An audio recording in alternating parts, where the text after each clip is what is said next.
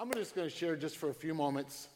Um, I had just planned on sharing for five, uh, about 10 or 15 minutes this morning, and then we're going to receive communion together. If you have your Bibles, let's get right into this. I want to go into Exodus chapter 3 and then John chapter 6. Uh, uh, it's time to eat the word. Amen? It is time to eat the word, to be filled up on this beautiful day God has blessed us with. I, I want to start in Exodus chapter 3. This is the story of, of Moses, the Israelites. They're on their way, they're, they're at Mount Horeb. Mount Horeb is actually Mount Sinai or the mountain of God. And they are there. Moses is in a conversation with God. Matter of fact, God is telling Moses at the beginning of chapter 3 in Exodus, He's like, don't get too close. You're in the presence of Almighty. Take off your sandals. And so he, Moses is having this conversation with God. Let's pick up on verse 13. And Moses prote- protested God, and he said, If I go to the people of Israel and tell them, the God of your ancestors has sent me to you, they will ask me, What is his name? And he said, What should I tell them? God replied to Moses, I am who I say I am. Say this to the people of Israel I am has sent me to you. God also said to Moses, Say to the people of Israel, Yahweh, the God of your ancestors, the God of Abraham, the God of Isaac, and the God of Jacob has sent me to you. This is my eternal name, my name to remember for all generations. Let's say that name this morning I am. Amen. Yahweh, I am. Now go to John chapter 6. John chapter 6. Jesus, who is part of the Trinity and the great I am. We find him at a very busy, he was a very busy, busy man during those three and a half years. This is no exception. Matter of fact, a lot of things are happening in John chapter 6. If you, if you recall in this story, he had just at the beginning of it, he fed the 5,000 people. You remember when he was getting ready to feed the 5,000 people? He put Philip to the test, didn't he? Remember that conversation he had with Philip? The Bible says that the crowds were gathering and growing in numbers. And as Jesus was crossing the Sea of Galilee, he's standing there and he sees a large crowd approaching him. And he turns to Philip. And, and, and, the beginning of chapter 6, he turns to Philip and he says, Where shall we find bread? Or where shall we get some bread to feed these people? Now, Jesus knew the answer, but he was asking, he was seeing what Philip would say. So I want you to get in your mind this word bread, Jesus being the bread of life. He feeds the 5,000 and then he walks on the water. It says all these things are happening one after the next. And in verse 22, remember, fed the 5,000, walked on the water. On the following day, when the people who were standing on the other side of the sea saw that there was no other boat, except uh, no other boat there except that one which his disciples had entered and that jesus had not entered the boat with the disciples. But his disciples had gone away alone. However other boats came from tiberias near the place where they ate bread after the lord had given thanks. When the people therefore saw that jesus was not there nor his disciples they also got into boats and came to capernaum asked seeking jesus and when they found him on the other side of the sea, they said to him, Rabbi, when did you come here? Jesus answered them and said, Most assuredly, I say to you, you seek me not because you saw the signs, but because you ate the bread, uh, ate the loaves, and were filled, right? Feeding the 5,000. Do not labor for the food which perishes, but for the food which endures to everlasting life. He's saying in this moment, he's saying, don't just follow me because of what I can do, follow me because of who I am. And I think we got to be really aware that we can't just follow God for what he can do. Yes, he can heal, he can change, but I want to follow him because of who he is. Jesus is like explaining this to them. And he says, Do not labor for the food which perishes, but for the food which endures to everlasting life, right? Eternity, salvation, which the Son of Man will give you, because God the Father has set his seal on him. Then they said to him, What shall we do that we may work the works of God? Jesus answered and he said to them, This is the work of God, that you believe in him whom he sent. Therefore they said to him, What sign will you perform then that we may see it and believe you? What work will you do? Our fathers ate the manna in the desert, back in Exodus. As it is written, He gave them bread from heaven to eat. Then Jesus said to them, Most assuredly I say to you, Moses did not give you the bread from heaven, but my Father gives you the true bread from heaven. Stop right there. You remember how the Bible talks about the manna that was given during that time to the Israelites? Every day the manna would be provided from heaven, it would come down, they would get the bread. Do you know if that bread, if they waited too long to go get the bread, the Bible said that bread got really bad to the point it had worms in it. I, I think about that, I think what that means to me is God is saying we need fresh bread every day. Well, I can't live off yesterday's bread. I can't live off what God did. I, I need, right now, I need a fresh word, fresh bread right now. Amen? And so, worms and bread is not very appetizing.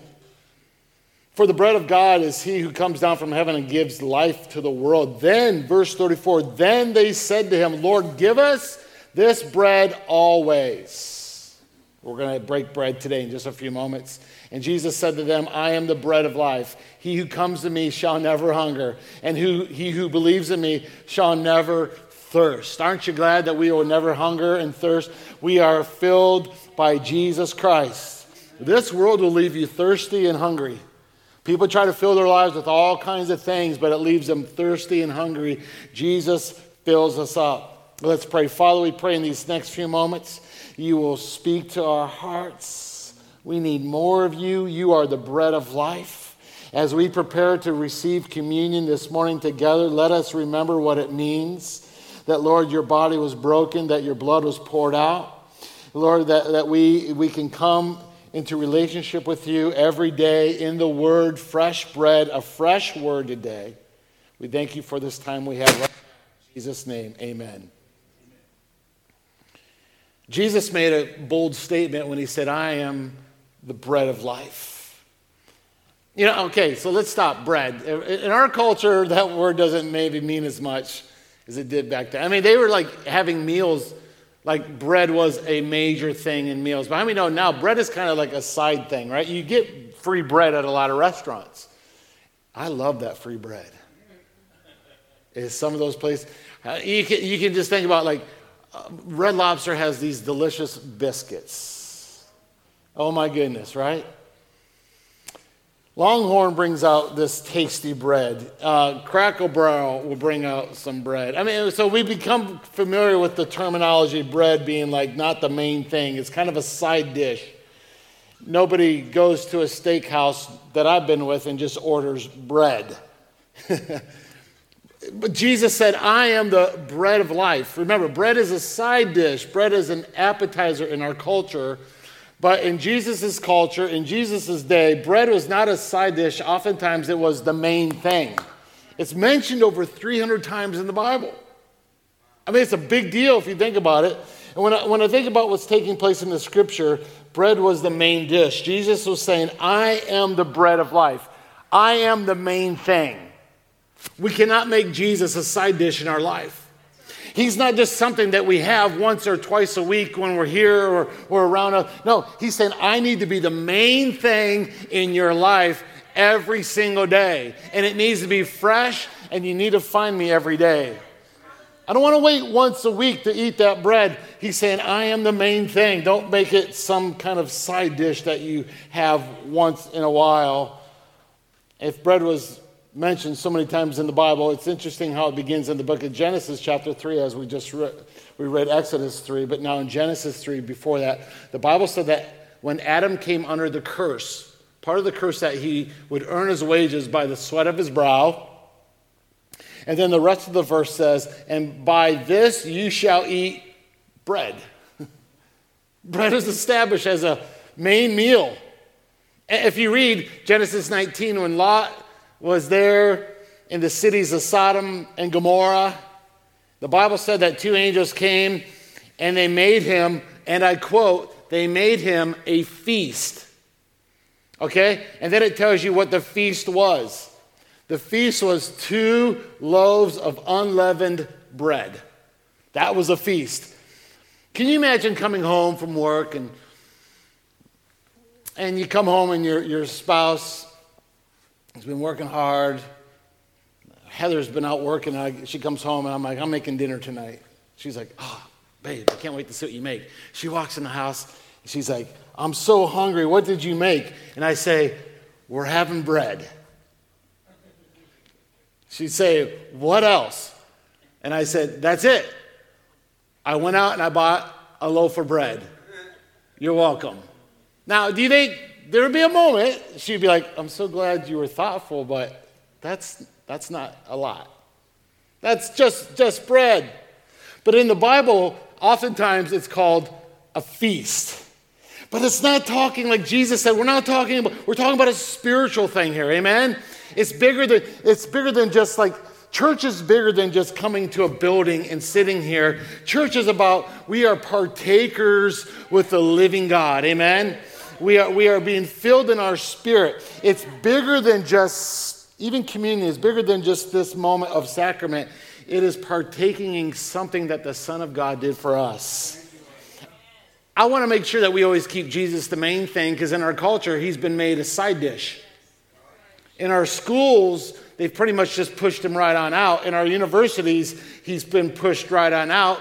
And maybe in some of our churches, it's become more of a side thing. It's more about the presentation and the, and the effect and the look. And the, how many know it's always about Jesus? It doesn't matter all this other stuff. He is the main thing. He is all I need. He is all I want. And I choose Him today. Amen? I choose him. And when we receive bread this morning, I pray that will be your prayer. You're all that I need. I think about Matthew, the tax collector. You know, Matthew, he was in his tax booth. Do you realize that he made a career choice instantly that day? He could not go back to his job. He had immediately lost his job forever. He was a tax collector. And it's great about Matthew, he did not hesitate when Jesus asked him to follow him. Remember the fishermen, the fishermen probably could have gone back to their jobs as fishermen, but Matthew knew there's no turning back. Once I follow Jesus, I know I can't go back to this life. I love that kind of dedication when God asks us to do something in our life that we have this instant response, Yes, Lord.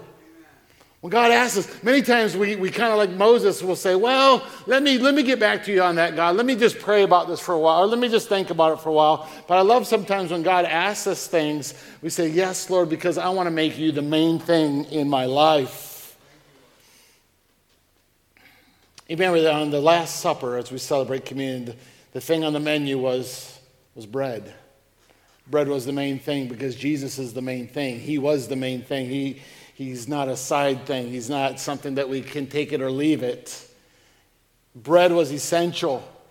Jesus is essential in your life now more than ever. There are more things going to be tugging at you, pulling at you, pushing at you, convincing you, trying to, seducing spirits all over the place. Jesus has to be the main thing in your life. I tried to get by just kind of doing the, the, the you know, the, the church thing for a few years and, you know, a little bit after high school, maybe first year or two of college before I went to Bible school, I was just kind of doing the thing. Kind of, you know, I do, I kind of did the church thing. I, I, knew how to look and act and, and talk and sound, but I knew deep down inside Jesus was not the main thing in my life. and I was empty and I was hungry. And the day that I said, God, I want you to be everything in my life. I want you to be everything in my life. I'm willing to, to surrender all. It changed everything. Sometimes I wonder when Jesus comes to our church services and he sits through, and how many know he's here right now? he's here, his presence is here, and angels are amongst us right now. And, I, I wonder sometimes when he, when he sits through our singing, when he's standing next to you and in the presence of God, the Holy Spirit is here. I wonder when he, he's with us in our worship service and during the preaching, I wonder if he's sitting there wondering if he's still the main thing. Am I the main thing he's saying? Are you here for me? When we sing those songs and we, when we sing, You're a good, good father. How many enjoyed that song today? You're a good, good father. And we're really saying that, God, you are so good. You are the main thing. I wonder if he ever wants to ask him Am I the main thing? What if Jesus was behind the pulpit? Like, like right now, he was the one right here preaching. Well, I think our we, it would be amazing, wouldn't it? But how many know he is here? He is here. He might say, You're singing really good. You're doing a good thing. But am I the main thing? You're, you're preaching good today, but am I the main thing? And sometimes we get so busy in life, right? Texting and emailing and shopping and posting and taking care of things and running errands. And, you know, our life is busy, right? Watching the Super Bowl, maybe watching the Puppy Bowl. maybe you're going to be just watching commercials. But we're all we're busy getting ready even for a game. Some of you are like, I got to buy this, I got to buy these snacks, and we get busy. And, and sometimes we need to just stop and just remember what the main thing is. Huh. You know, I can do it without a lot of things. I'm sure you could think of some things that you could actually do without, that we think that we have to have, we need. But how know there's one thing I can't do without? That is Jesus Christ. I can't imagine going through life without him. I have been in hospital rooms. I've been in, in many, many uh, services and, and for, memorial services and funeral services. And, and I wonder how people can go through things without Jesus. You can feel it when I'm in a hospital room when, when the people are, are not interested in God. You can just feel the fear. I can walk into a hospital room when the diagnosis is bad, but the people are full of faith, and it's like, wow, this is amazing, amen? Because they made him, Jesus the main thing no matter what circumstance, no matter what cracks in the vase, amen, summer, no matter what's going on in our life, when Jesus is the main thing, everything's to be okay. Everything's to be okay when He's the main thing because He's eternal. In every service, we need the breath, uh, the bread of life, fresh bread. You know, the building can be clean and beautiful. We have a beautiful building, don't we? We talk about the mortgage, right? It costs a lot of money to build this place but it's a beautiful building.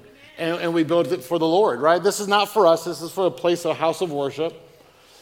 The music can be great, and we have an amazing worship team who leads us into worship. The preaching can be uplifting, and I hope keeps your attention and all that stuff. But if Jesus isn't the main thing, we're making him a side thing. He's the main thing. He's the main thing. I was reading Acts chapter 16, as probably know that, that story. Paul and Silas are in prison, and the Bible says when they were in the prison that, that there was an earthquake came. They were worshiping, they were singing songs of praise. Every door was opened. The chains fell off these prisoners. Prisoners, right? Some of them were in there probably for terrible crimes. And the, and the doors are open, the chains are off and, there's, there's this amazing part of the verse that often we look over. It said that every prison door was open, and the prison guard saw what was happening, and he knew he couldn't prevent the escape. He knew they're going to they're going to escape. So he was going to take the, a sword and commit suicide. I mean, he felt so bad. Like, I totally, I, like, I, I am a prison guard. The number one thing in my job description is don't let the prisoners escape. And now an earthquake happened and they're going to escape. And Paul said, if you remember those words, he said, Don't harm yourself. We're still here. We're all here. Like I said, these are murderers or prisoners or thieves in this prison and all these vile people. But how many know when God showed up in that prison, they didn't want to leave? They were in the place that held them bound. They could run away, but God's presence was apparently so strong, it was there. Even the prisoners stayed, even though the doors were open, because the presence of God is there. There's something about when you're in the presence of God that you just want to stay, don't you? I just want to stay in your presence. I just want to linger in your presence because when we have fresh bread, come on, it is good. Yesterday, Heather was cleaning out the freezer in the, in the kitchen, and she told me it sounds pretty gross. She said, We have an issue with our freezer in there. Speaking of building fund, we have an issue with that. There's always something. And, uh, and she's, uh, she's like, I pulled out this bread. And she's like, It was moldy and disgusting. And didn't you say it literally just like fell apart? Just like it just disintegrated all over the floor. It was just nasty. I'm like, How long? Was, that bread has been here since 2008. I think that bread has survived all these years. But it was, it was bad. Who wants to eat that? It's old, it's nasty. I'm not going to touch that stuff. I mean, it's probably like full of penicillin, but it's not good penicillin, right? It's just bad. I don't want to just, there's something about that fresh bread. My father in law used to make fresh bread. We'd walk into the house and he'd say, I just made some fresh bread. Does anybody? And I'm like, yes, I'll take some of that fresh bread. And it's so good. Church, when we present the world with that fresh bread, hallelujah. I don't know, people want something new. People are looking for something right now that is good, that is living, that is authentic. The world is not interested in just us presenting, well, you know, we'll bring Jesus out once in a while. We had revival 20 years ago. No, we have it right now in Jesus' name. If I could have Willis join me up here. If you haven't had a chance to grab communion cups, please do so. I want everyone to join in communion today. They're back there. Don't hesitate to grab some. But as we prepare for Willis, uh, worship, and Willis joins me up here. I, I want to say not only do we need this in our services, this, this making Jesus the main thing, we, we need it in our homes. I was at a men's Bible study yesterday, a men's breakfast with some other men in the church here, and we were at this Bible study. I don't know how many were there, maybe four or five hundred men, I would guess. Uh, Lomas Brown was there speaking, and some others, Lions and former NFL players, and we were sitting there. And one of the speakers the younger speaker, he got up there. He, and I'm just saying this to the men, but he's like, Where are the men? He's like, Where are the leaders? And it, and it kind of convicted me. And, and, and, I'm sure if it was full of, of ladies, if it was a ladies' breakfast, they'd say, Where are the ladies? Where are all the leaders, right? Church, we need to make Jesus the main thing, not just at church, but in our homes. Parents and fathers and mothers and grandparents. He has to be the main thing in our homes. How about our marriages? What if Jesus is the main thing in our marriage? Do you think your marriage will be more successful and be an, uh, an example? Let's all say it. Yes. yes. Jesus is the main thing. I notice many times when I, when I hear of couples going through hard times, a lot of times maybe one of them or both are, they've kind of made him a side thing. Not always, but many times. See, I believe that you'll never be the husband or wife or the mom or dad or the student or the, or the entrepreneur or the business person or the, or the Christian you need to be until Jesus is the main thing in your life. And that starts with the bread. The bread. Remember the story of Ruth, Naomi. I, I always go back to that story because it, it's one of my favorite stories in the Bible of, of people who left Judah. They left the praise they left the bread, right? That word means those things. And they left all that. They, they went to a different land, and when they went, the, the, the bread dried up, the provision dried up. When they left the praise, when they left the word, the bread, things dried up. When you leave the praise, when you leave the word, listen, your walk, when Jesus is not the main thing, you'll go through some dry seasons. Let's make him the main thing. Amen. That's why Jesus taught us to pray, Our Father, which art in heaven, hallowed be thy name. Thy kingdom come, thy will be done on earth as it is in heaven. Give us this day our daily bread.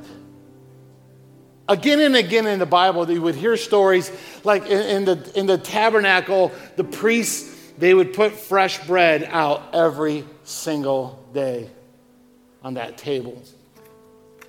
We need it. I pray that you are in the Word. Some of you already told me that I'm so thankful. Some of you said, Pastor, I did the homework that you assigned us last week. I read 2 Peter chapter 1, 2, and 3. And now I want you to read 1 John. Read 1 John. God is life, God is love. Read that amazing book, penned many years ago, but more relevant today probably than ever before because it's always about Jesus. Would you bow your heads and close your eyes with me as we prepare our hearts to receive? And I want to pray, like, I choose Him. Jesus, we choose you. In all of this, in all of the things going on in our world right now, we choose you. I love you.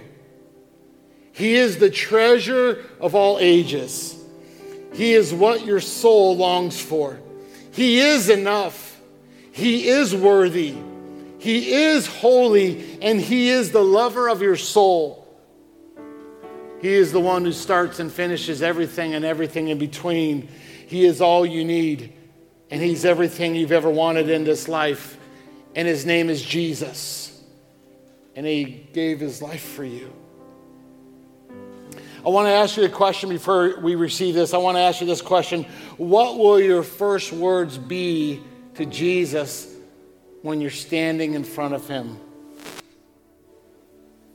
When you look into the eyes of the one who knew you before you were born, the one who walked on the water, the one who fed the 5,000, the one who has been seated at the right hand of God the Father for the ages and now it's just you and him.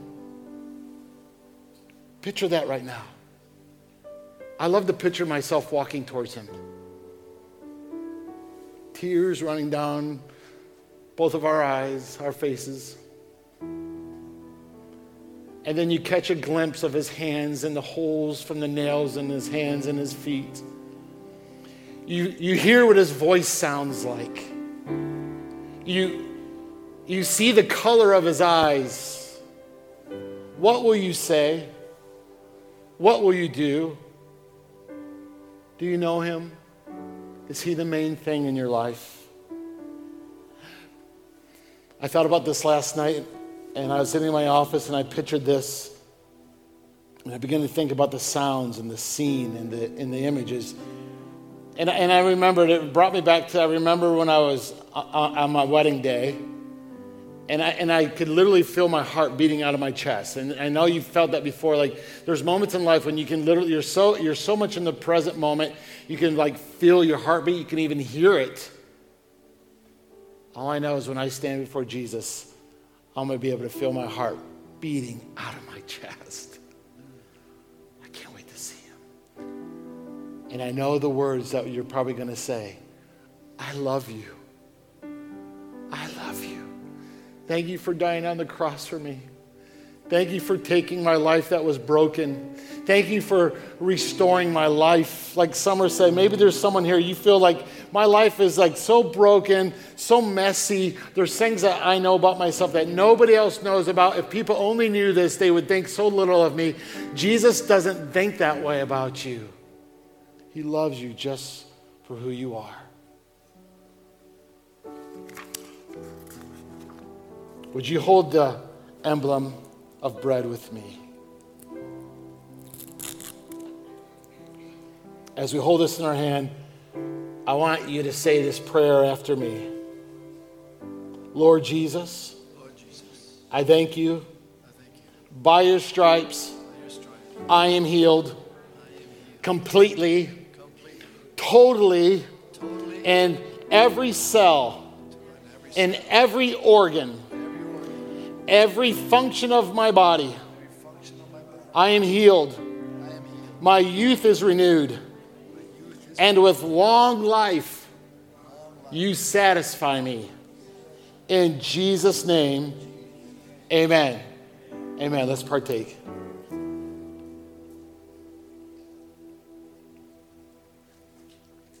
Hallelujah. Miracles are happening right now in this room. Praise the Lord. If you would also open up the cup, and we'll lift this together. And I'm going to ask you to say this a prayer with me again. Say this Lord Jesus, I thank you. This is the blood of the new covenant, in which all my sins are forgiven.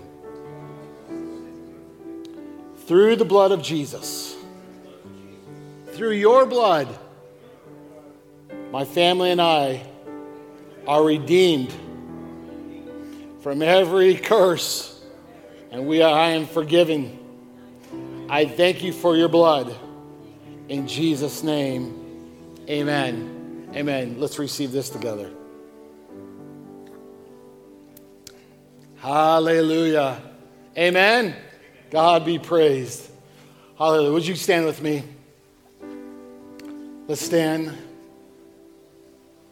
Let's lift our hands to heaven in a sign of surrender to God. As a vessel, we are saying, God, fill me up right now. Fill me up for this week, for what's ahead. I'm asking you to fill my life. Lord, we're asking, Lord, we will make you the main thing. Lord, we will thank you every day for the day you bless us with. We will thank you for the meals that we, we eat. We will live lives of generosity. Let us be generous people. Lord God, let us, let us, let us be your hands and your feet. Father, we thank you for your word today. We thank you for speaking into our lives. What a blessed day it is, God, because of you. Thank you for the Holy Spirit to help us and to lead us and to guide us and points us in the right direction. Help us to live with integrity. Help us to live with generosity. And we commit fully to you this week ahead. Thank you for the son, your, the gift of your son, Jesus Christ. Thank you for that. Thank you for giving us good health. And even our souls will prosper. I pray, Lord God, that each person that leaves this place will live with a new dimension of faith, a new level of strength, that we will be a walking, talking, living testimony to all that we are, are around of the goodness of God. Our Lord, I pray you will protect, preserve, bless, and bring every single loved one and family member to Jesus through our lives. We pray this in your wonderful, mighty name. Amen. Amen. Lord bless you, and the Lord keep you, and may his face shine upon you. Amen. Amen. Have a blessed day, and we love you so much, and uh, can't wait to see you again. God bless you. Amen. Hallelujah. Thank you for joining us online. We can't wait to have everyone back with us. God bless.